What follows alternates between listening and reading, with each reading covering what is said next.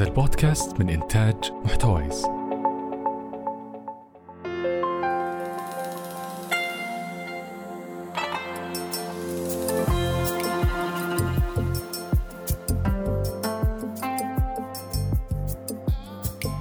أهلا وسهلا. أنا منى الظريف وهذا ظرف مكان. هنا بنتكلم عن الأماكن اللي زرناها والأحداث اللي مرينا فيها والقصص اللي نحلم بيوم من الأيام إننا نرويها. في هذا الموسم من ظرف مكان نركز فيه أكثر على السفر في السعودية واستعراض المواقع المسجلة ضمن قائمة التراث العالمي باليونسكو. نتكلم أكثر عن المكان وظرف المكان التاريخي الثقافي الإنساني وجوانب أخرى تخلينا نتعرف أكثر على بلدنا. هذا البودكاست برعاية زين. أنت فوق جبل طويق ولا في الصحراء ولا حتى تصلي في الحرم. الجيل الخامس من زين يغطي لك أسرع بعشر مرات من سرعة الجيل الرابع وب 27 منطقة حول المملكة. تقنية الجيل الخامس من زين عالم جديد. يوصلك وين ما كنت. تفاصيل الحصول على الخدمة بنحطها في الأسفل في وصف الحلقة.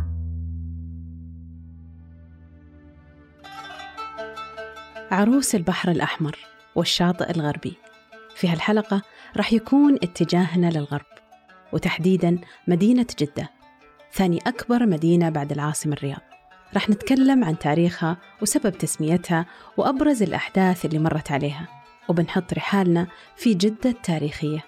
يشاركني في هالحلقة الدكتور أحمد العيدروس رئيس قسم إدارة التراث بجامعة الملك سعود والدكتور سلطان المطيري عضو هيئة التدريس في قسم إدارة التراث بجامعة الملك سعود. بداية تبعد مدينة جدة عن العاصمة ما يقارب الألف كيلومتر وهذا يجعلها تقع في أقصى غرب المملكة العربية السعودية مباشرة على ساحل البحر الأحمر. يفصلها عن مكة حوالي 85 كيلومتر فقط وبحكم هذا القرب من العاصمة المقدسة فهي تعتبر بوابة رئيسية للحج والعمرة وتسمى بوابة مكة. لأنها المحطة الأخيرة اللي ينزلون فيها الحجاج والمعتمرين ويتوجهون منها لأداء مناسكهم. قبل لا نبحر في تاريخ جدة خلونا أول شيء نتعرف على إيش تعني كلمة جدة وهل هي جدة أو جدة أو جدة؟ أكيد سمعتوا لها عدة طرق للنطق. راح يخبرنا الدكتور أحمد عن هالموضوع بالتحديد وأكثر عن بداية تاريخ جدة الفعلي. بسم الله الرحمن الرحيم. وبه تعالى نستعين ونسأل الله التوفيق والسداد والهدى والرشاد.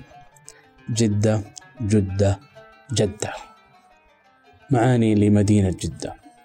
ومرادفات مختلفة لمدينة جدة. بعض الروايات تذكر بأن آه، جدة معناتها والد والد الأم أو والد الأب. وذلك بسبب وجود مقبرة أم البشر حواء في مدينة جدة. وفي روايات لا تؤكد هذه الرواية. ولا تؤكد وجود القبر. أيضا جدة ومعناها شاطئ البحر. وهذه كل المعاني موجودة في مدينة جدة. وجدة أهل جدة حاليا يلفظوها جدة. تاريخ جدة حقيقة يبدأ من أكثر من ألفين عام وذلك بسكن بني قضاعة في منطقة جدة وأيضا بسبب الانفتاح آه، على البحر البحر الأحمر وجود عدد من الصيادين سكنوا جدة في خلال هذه الفترة. لكن التاريخ الفعلي لمدينة جدة بدأ في عام 26 هجرية أمر الخليفة عثمان بن عفان رضي الله عنه بإنشاء ميناء لجدة التاريخية للحج والعمرة وأصبح هذا الميناء ميناء آه، ساهم في النشاط التجاري لمدينة جدة. في العصر الأموي والعصر العباسي والعصر الفاطمي كان لجدة مكانة آه، مهمة جدا وعريقة في مجال التجارة. وخاصة في العصر الفاطمي تم بناء أول سور لمدينة جدة عام 358 هجرية. وكانت في طبيعة الحضارات القديمة بشكل عام بناء ال ال ال الأسوار آه، كان مهم العامل من أهم العناصر الدفاعية للحضارات القديمة.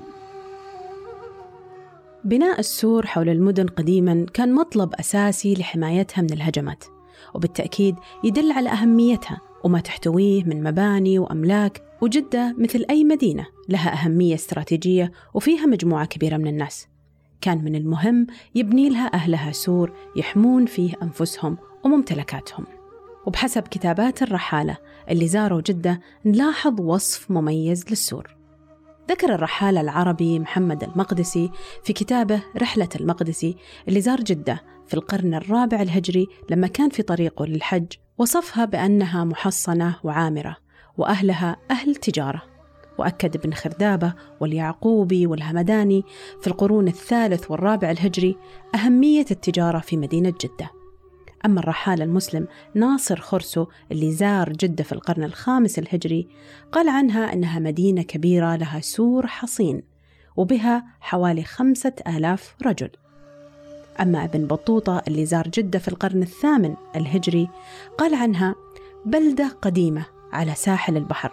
يقال إنها من عمارة الفرس وبخارجها مصانع قديمة وبها جباب للماء منقورة في الحجر الصلد يتصل بعضها ببعض. تفوت الإحصاء كثرة أي أن عدد سكانها لا يمكن إحصاؤه. وكانت هذه السنة قليلة المطر. وكان الماء يجلب إلى جدة على مسيرة يوم. وكان الحجاج يسألون الماء من أصحاب البيوت.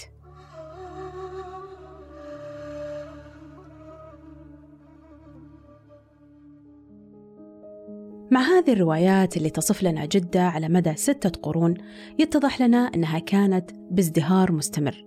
ومع مرور الزمن ازدادت أهميتها وكثر زوارها وسكانها. ومن الطبيعي أنها كانت مدينة جاذبة للعيش فيها لتوفر فرص العمل بسبب موقعها على البحر ووجود الميناء فيها.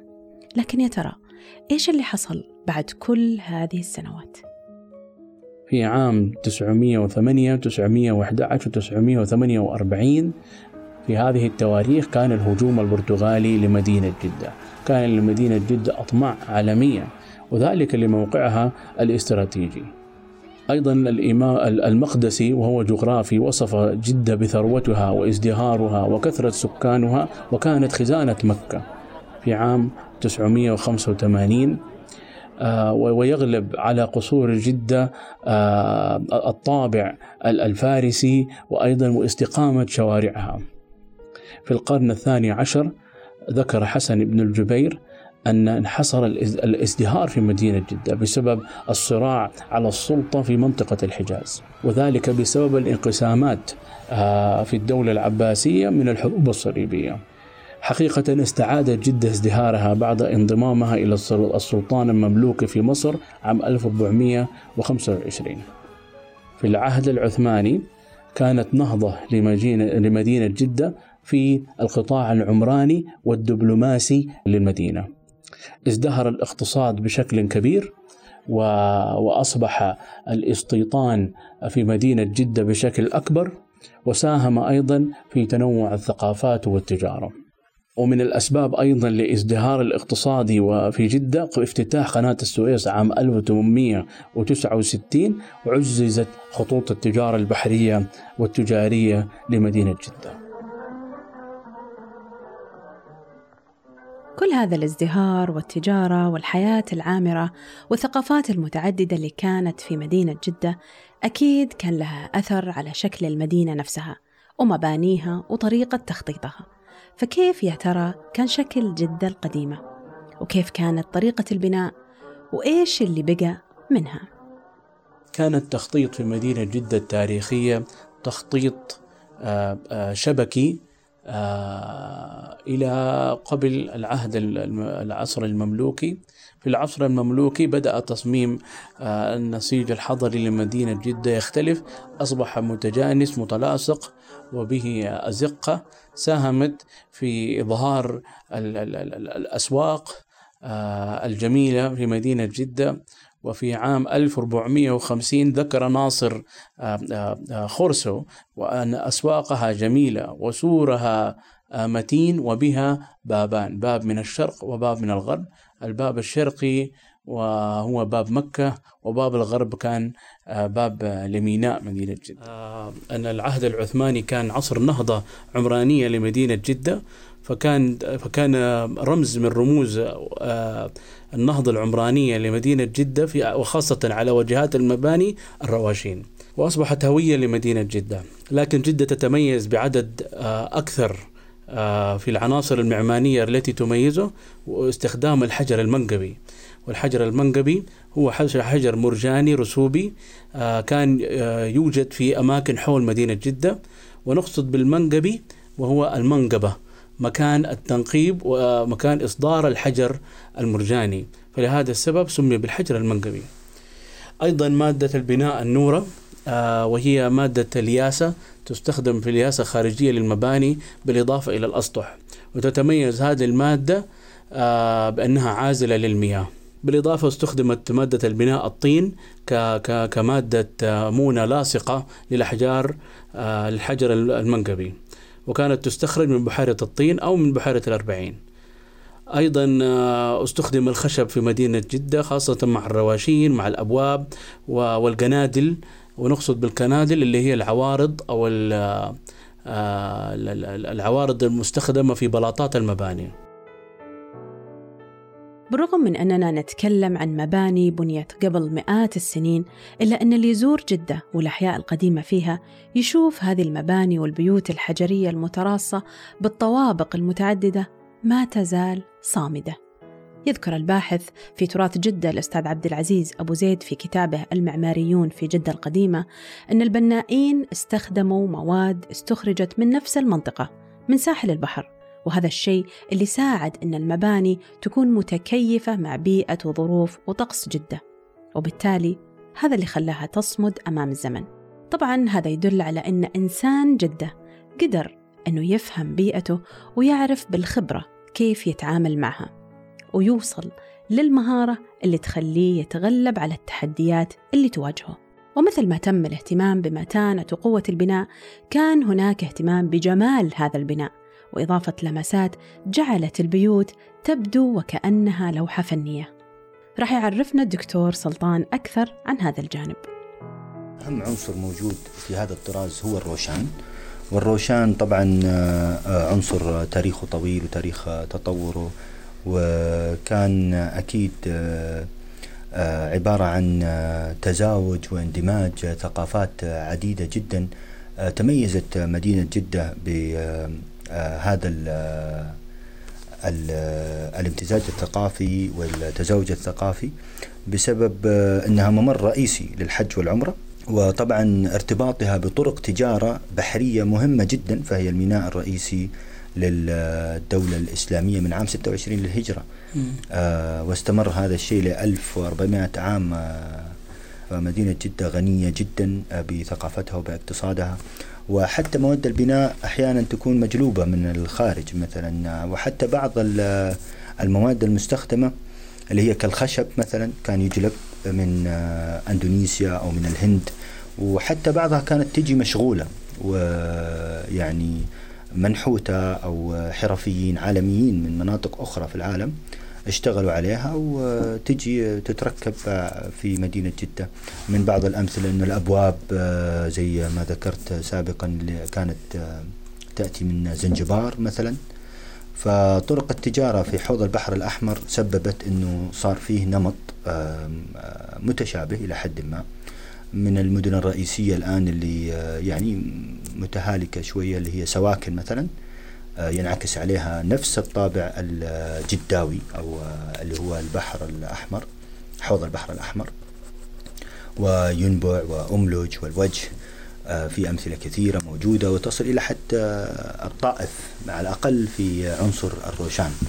لكن طبعا بالنسبة لطريقة البناء واستخدام الحجر المنقبي هذا كان حصرا على المناطق الساحلية القريبة من البحر الأحمر. طبعا هي يغلب عليها المبادئ العربية والإسلامية في مسألة تدرج مستوى الخصوصية من عام شبه عام شبه خاص إلى خاص جدا. وهذا طبعا طابع موجود في جميع الدول اللي يغلب عليها الثقافة الإسلامية. فمسألة الخصوصية مهمة جدا خلونا ناخذ فاصل صغير ونقول لكم عن Java Time واحدة من أول الشركات السعودية اللي تقدم أنواع مختلفة من القهوة من عام 1999 ننصحكم تزورونهم وتجربون قهوتهم. والآن نرجع نكمل حلقتنا. بعد ما عرفنا طرق البناء ونوعية المواد والمبادئ اللي تتم مراعاتها في تقسيم مساحات البيوت خلونا نتعرف أكثر على أسماء مرافق البيت وبعض التقنيات اللي توصل لها البنائين لتقوية البيوت. معروف يعني لها مسميات تتميز بها أهل جدة دهليز وهو آه، المدخل أو الموزع عند مدخل البيت المقعد وهو يعتبر المجلس مركب وهو المطبخ آه، الطيرمة هذه غرفة في السطح تسمى طيرمة. أيضا الديوان وهو المجلس الكبير ذو السقف العالي. آه، الدكة وهي مجلس يكون في خارج المنزل أمام الباب المبيت وهو غرفة غرف النوم والصهريج اللي هو مكان تخزين المياه. بشكل عام استخدم استخدم الحجر كقواعد للمباني والحوائط بنيت من الحجر المنقبي وكانت تستخدم صف من الأخشاب وتسمى تكاليل. كل 80 سنتي بعد بناء الحوائط. 80 إلى متر تضاف تقريبا مسطح كامل من الخشب يساهم تساعد هذه التقنية أو إضافة التكاليل إلى توزيع الأحمال وأيضا تفيد آه، في أعمال الترميم وذلك بإسناد التكاليل وإعادة بناء الحوائط وإزالة آه، التدعيم عن التكاليل مع التطور والتوسع اللي شهدته جدة عبر العصور أصبح في المدينة حارات وأبواب وأسواق متعددة تعكس حيوية هذه المدينة وقوة اقتصادها كونها مركز تجاري مهم في غرب شبه الجزيرة العربية. وهذا بالطبع انعكس على قوة العلاقات الاجتماعية والتفاعل بين شرائح متنوعة من السكان. في الوقت الحالي جدة تحتوي على أربع حارات رئيسية حارة الشام وحارة المظلوم وحارة البحر وحارة اليمن. وكما تلاحظ من الأسماء حارة الشام آه، يقصد بها الجهة الشمالية وحارة اليمن وهي أيضا يقصد بها الجنوبية وحارة البحر وذلك يقصد بوجود هذه الحارة في الجهة الغربية أو أو قريبة من البحر. بالإضافة إلى حارة المظلوم آه، وذلك بسبب حادثة في مدينة جدة قتل الإمام البرزنجي ظلما. فلهذا السبب سميت بحارة المظلوم. أربعة أبواب آه، لجدة التاريخية باب البنط جهة البحر الغرب وأيضا آه، باب جديد وهو جهة الشمال جهة المدينة المنورة وأيضا باب مكة وباب شريف. تتميز جدة بالعدد كبير من الأسواق الرئيسية وذلك بسبب كما ذكرنا موقعها آه، الجغرافي المميز التجاري في طريق الحجاج والمعتمرين فتميزت بسوق قابل أو في قول آخر سوق قابل وأيضا سوق الندى وسوق العلوي وسوق الجامع وغيرها من الأسواق. أيضا تتميز النسيج الحضري لمدينة جدة بعدد من المساجد وكان تقريبا في كل حارة عدد من المساجد وأيضا من الزوايا الزوايا وأهم هذه المساجد مسجد الشافعي ومسجد المعمار ومسجد الحنفي ومسجد الباشا ومسجد عكاش وغيرها وأيضا من الزوايا زاوية الحضارم وهو مسجد قائم إلى الآن ومسجد زاوية الهنود إلى الآن قائم وغيرها من الزوايا والمساجد. أيضا تتميز جدة بالأربطة والأعمال الخيرية في هذه الأربطة وكذلك من أهم هذه الأربطة رباط باناجة ورباط الخنجي آه، بعض الحجاج المعتمرين استوطنوا مدينة جدة ومكة أدى ذلك إلى تنوع ثقافي رائع. وأيضا وأدى أيضا إلى إثراء التراث غير المادي لمدينة جدة. أيضا النسيج الحضري آه، لمدينة جدة ساهم في تميز أهل جدة بالود والأخوة والمرونة والعلاقات المجتمعية بين الأسر بالإضافة إلى تعدد الأقطاب الثقافية. بعد كل ما مرينا عليه من المظاهر العمرانية والاجتماعية في جدة وصلنا إلى مرحلة حاسمة في تاريخها. وهي انضمامها تحت لواء الملك عبد العزيز طيب الله ثراه في عام 1344 للهجرة. وكان وقتها سلطان نجد واستقبله أهالي جدة بحفاوة شديدة. ومن هذه اللحظة بدأ العهد الجديد. آه، يعتبر عهد الملك عبد العزيز طيب الله ثراه. عصر رخاء وازدهار لمدينة جدة. استقبل أعيان وتجار جدة. الملك عبد العزيز آه، وسكن طيب الله ثراه. بيت نصيف وصلى في بيت باناجة. آه، وكان في عهد الملك عبد العزيز أزيل السور عام 1947 وعليه آه، تم بناء تم بناء البنية التحتية. للأرص للشوارع والأرصفة لمدينة جدة وأهمها شارع الملك فيصل.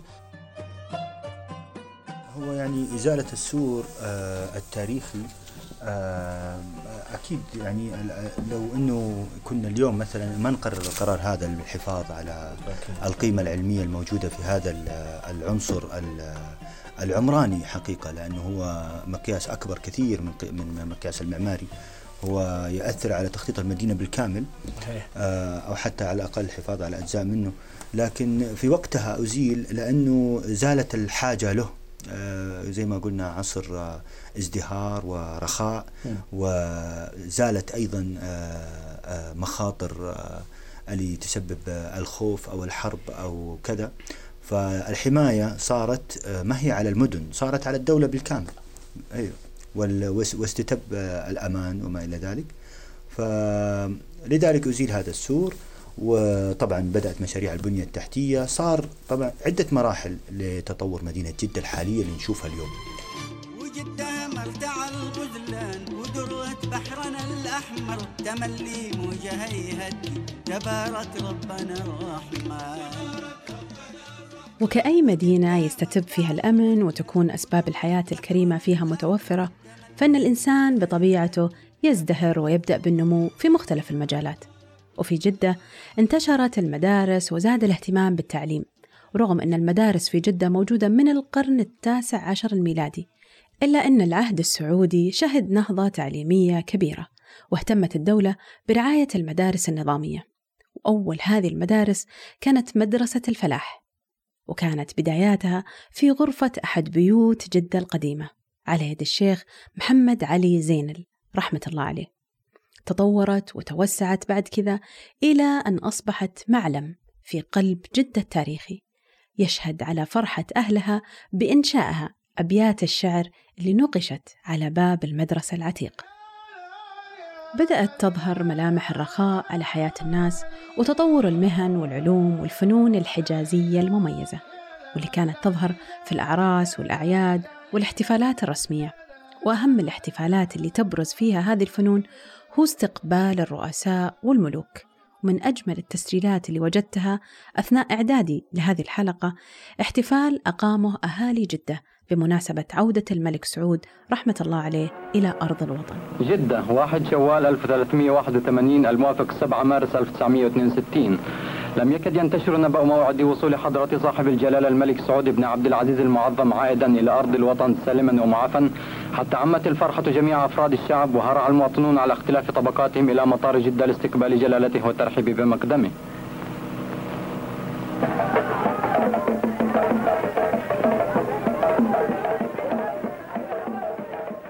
جوانب كثيرة في جدة تعكس تطور وانفتاح وتنوع ثقافي كبير فيها. إن كان من الحرف اليدوية أو الأزياء الجميلة أو الفنون الشعبية واللي سجل منها في اليونسكو لعبة المزمار كتراث غير مادي. Draft Decision 11.10b27 as submitted by Saudi Arabia, Al-Mizmar drumming and dancing with sticks is adopted. أما الموقع اللي تم تسجيله في اليونسكو ضمن قائمة التراث العالمي هو منطقة جدة التاريخية واللي تحتوي تقريبا على حوالي 500 مبنى قائم. خلونا نعرف أكثر إيش أهمية هذا التسجيل. أما بالنسبة لتسجيل آه، مدينة جدة التاريخية في اليونسكو آه، طبعا آه، الهدف الرئيسي هو كان وضع جدة على خريطة التراث الحضاري الإنساني العالمي. وهذا الشيء طبعا كان مهم جدا لأنه مدينة جدة مميزة جدا خاصة مدينة جدة التاريخية إنها من آخر المواقع الحضرية اللي حافظت على طراز حوض البحر الأحمر العمراني والمعماري. وهذا الشيء يعني خلاها إنها تكون مميزة جدا وأن يكون ملفها قوي جدا بالنسبة لليونسكو. وأنه قيمة هذا التراث ما هي قيمة محلية فقط لكن هي قيمة عالمية وهي تعتبر فعلا جزء من التراث الإنساني العالمي. وتستحق أنها آه، ترى على هذا الشكل. طبعا فوائد هذا التسجيل كثيرة جدا فهو يعني يجذب السياحة ويجذب الزوار ويؤكد على أصالة هذا الموقع وعلى ميزته وعلى يعني أهميته العالية جدا. قد يعتقد البعض أن تسجيل المواقع في اليونسكو هو أمر متعلق بكون الموقع قديم أو تراثي وبالتالي هو بطبيعة الحال يستحق التسجيل. صحيح نوعا ما لكن لابد من تحقق اشتراطات معينة في الموقع ودعم ملف الموقع المرفوع لليونسكو بغرض التسجيل. ومثل المواقع السابقة اللي تكلمنا عنها في السعودية سواء الدرعية أو النقوش الصخرية في حائل موقع جدة التاريخية أيضا كان خلفه جهود كبيرة استغرقت وقت طويل لتحقيق هذا الإنجاز. لكن يا ترى إيش تتوقعون اللي يميز هذا الموقع بالتحديد عن غيره؟ أيضا اللي ساهم في تسجيل جدة كموقع تراث عالمي إنه الحياة في في المنطقة مستمرة إلى الآن في الغالب يعني أغلب المواقع التراثية تهجر ولا تستخدم لكن يميز جدة التاريخية أنه إلى الآن المنطقة مسكونة وبها تجارة وبها حركة وهذه النقطة تساعد كثير في تسجيل المواقع التراثية. مسألة تسجيل المواقع التراثية في اليونسكو هو تحدي تمام؟ والمسألة مو بس إنه نسجل الموقع ونفرح وانتهى لا. هي أهم شيء المبادرات والأعمال بعد التسجيل اللي هي مسألة الحفاظ على الموقع التراثي، مسألة تسويق هذا الموقع وجعل منه آه، آه، مقصد للزوار، آه، تفعيل دور المجتمع في الموقع التراثي فهو تحدي قوي. واليونسكو أكيد له مراجعات لتسجيل المواقع كثير من المواقع في العالم سحب تسجيل المواقع التراثية لها. مسألة الحفاظ على المباني التاريخية أو التراثية آه، وخاصة لجدة التاريخية بفضل برنامج آه، إنشاء آه، إدارة مستقلة لترميم وتطوير جدة التاريخية تحت وزارة الثقافة تعمل بالمنهجيات ترميم العلمية التي تسهم في الحفاظ على الموقع التراثي واستدامته ووضع برامج صيانة للحفاظ على المواقع التراثية. آه، أهمية هذا الموقع في الساحة الثقافية في المملكة العربية السعودية حاليا. آه، مدينة جدة ككل ومدينة جدة التاريخية طبعا اللي هي النواة الرئيسية والمركز الرئيسي اللي انطلقت منه كل هذه المدينة. آه، طبعا يلاحظ أنه مدينة جدة حافظت على ما اشتهرت به تاريخيا من تعددية ثقافية وتقبل الآخر وتسامح ومرونة وشيء يعني ممكن يكون مميز على مستوى المملكة العربية السعودية في هذه المدينة. وهي مدينة تنتج نتاج ثقافي آه، كبير وزخم ثقافي كبير آه، يخرج منها وينتشر وصارت آه، يعني حتى اللهجة الجداوية ممكن من أشهر أشهر اللهجات اللي تخرج الآن على الإعلام ودخلت في السينما ودخلت في المسلسلات ودخلت في أشياء كثيرة. ونتمنى إن شاء الله طبعا أكيد أنه ما حصل هذا الشيء إلا أنه في قاعدة آه كبيرة جدا آه وأساس قوي آه على مر هذه العصور الطويلة وهذا التاريخ الطويل اللي كون هذا المنتج الثقافي. والمجتمعي اللي أنا بنظري أعتبره مميز جدا وجذاب آه جدا. التنوع الحضاري لمدينة جدة ساهم كثير في إثراء الموروث الثقافي في كل ملامح الحياة في اللهجة الحجازية في اللباس في عمامة الرجال أو في السديرية في محرمة السيدات أو في المدورة في نكهة الأطباق الجداوية المميزة وغيرها من الأشياء اللي ما نلاقيها إلا في جدة. جدة التاريخية هي جدة الحاضر اللي ترحب بكل زوارها. يا